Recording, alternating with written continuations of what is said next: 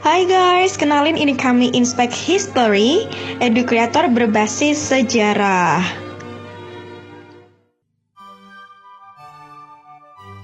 Perjanjian damai tentu dibuat untuk menghasilkan kesepakatan antar pihak yang sedang berkonflik agar secara resmi dapat mengakhiri konflik tersebut.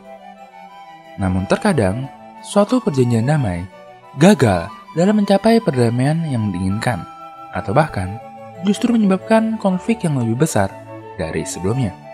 Salah satu contoh paling nyata adalah perjanjian Versailles. Suatu perjanjian damai yang mungkin akan sangat berpengaruh sepanjang sejarah. Mungkin kamu bertanya, memangnya apa sih isi dari perjanjian itu? Dan mengapa pada akhirnya perjanjian damai ini justru menyebabkan perang yang lebih besar dibandingkan perang sebelumnya? Salah satu cara untuk memahami perjanjian Versailles mungkin terletak dalam artikel 231 yang menyatakan Jerman bertanggung jawab atas perbuatannya dan sekutunya yang mengakibatkan segala kerusakan selama perang. Berdasarkan pasal tersebut, Jerman dinyatakan sebagai pihak yang bersalah dan oleh karenanya harus membayar ganti rugi perang kepada sekutu. Untuk mempermudah pembahasan, kami merangkum isi dari perjanjian Versailles dalam tiga kategori. Kategori militer. Yang pertama, General Staff. Staf Jenderal adalah kumpulan dari perwira Jerman yang bertanggung jawab dalam menyusun berbagai rencana dan strategi perang untuk militer kekaisaran Jerman. Organisasi ini harus segera dibubarkan karena dipercaya dapat memicu terjadinya perang. Sebagai contoh, Schlieffen Plan yang menyebabkan invasi Jerman ke Belgia direncanakan oleh Schlieffen, kepala dari staf jenderal Jerman. Yang kedua, industri militer. Industri Jerman tidak diizinkan untuk memproduksi kembali alutsista perang tertentu seperti tank, gas beracun, pesawat militer, kapal selam, dan produk-produk lainnya. Produk-produk tersebut dianggap bertanggung jawab dalam menyebabkan tingginya jumlah korban atau kerusakan dalam perang sebelumnya. Yang ketiga, Angkatan Darat.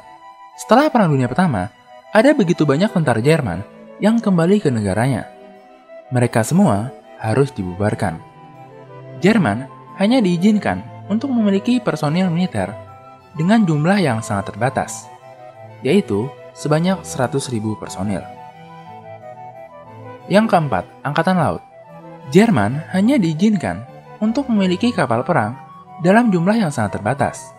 Selain itu, akibat kehancuran yang berhasil ditimbulkan oleh armada U-boat dan taktik perang modernnya, Jerman juga dilarang untuk memiliki atau memproduksi kapal selam.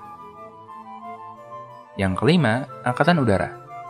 Sebagian dari pasukan udara Jerman, baik pesawat maupun Zeppelin, berhasil mencapai Inggris dan menyebabkan kerusakan dengan bom yang mereka bawa. Hal ini membuat Jerman tidak diizinkan untuk memiliki angkatan udaranya lagi. Kategori wilayah Yang pertama, Alsace-Lorraine. Jerman harus mengembalikan wilayah Alsace-Lorraine yang berhasil direbutnya dalam Franco-Prussian War pada tahun 1871 kepada Prancis. Yang kedua, Jerman juga harus memberikan hasil dari pertambangan batu bara di wilayah Sar kepada Prancis dalam jangka waktu 15 tahun. Yang ketiga, Rhineland dijadikan sebagai daerah demilitarisasi untuk militer Jerman, yang artinya militer Jerman dilarang untuk memasuki wilayah tersebut. Hal ini karena wilayah Rhineland sangatlah strategis untuk pergerakan atau mobilitas militer. Pasukan yang menempati wilayah tersebut akan sangat mudah dalam melancarkan serangan, baik ke Belanda, Belgia, dan tentu saja Perancis. Yang keempat, kemerdekaan Polandia. Jerman harus mengakui kemerdekaan dari Polandia dan memberikannya akses ke laut. Hal ini membuat wilayah Jerman terbelah menjadi dua bagian, yaitu antara Jerman dan Prusia Timur. Wilayah ini dikenal sebagai Polis Corridor. Yang kelima, baik Belgia maupun Denmark sama-sama mendapat wilayah tambahan dari Jerman, di mana Belgia mendapat wilayah ini dan Denmark mendapat wilayah ini. Secara keseluruhan, wilayah Jerman di Eropa akan berkurang sekitar 10 hingga 13 persen. Selain itu, Jerman juga kehilangan seluruh wilayah jajahannya, baik di Afrika maupun di Asia, kepada Inggris dan persemakmurnya, Prancis, Jepang, dan sebagainya. Kategori politik dan ekonomi.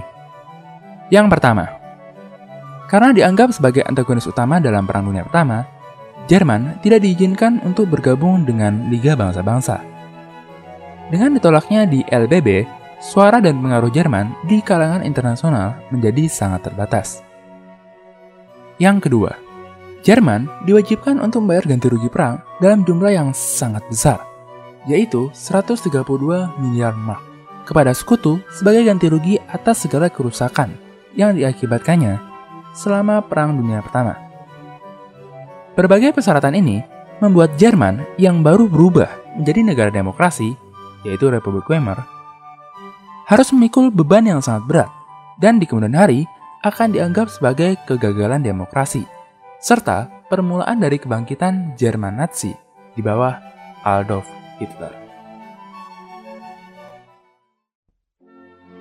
Hai, bantu kami dalam memproduksi lebih banyak konten sejarah dengan mengklik tombol subscribe dan jangan ragu untuk memberikan saran, komentar, atau pertanyaan.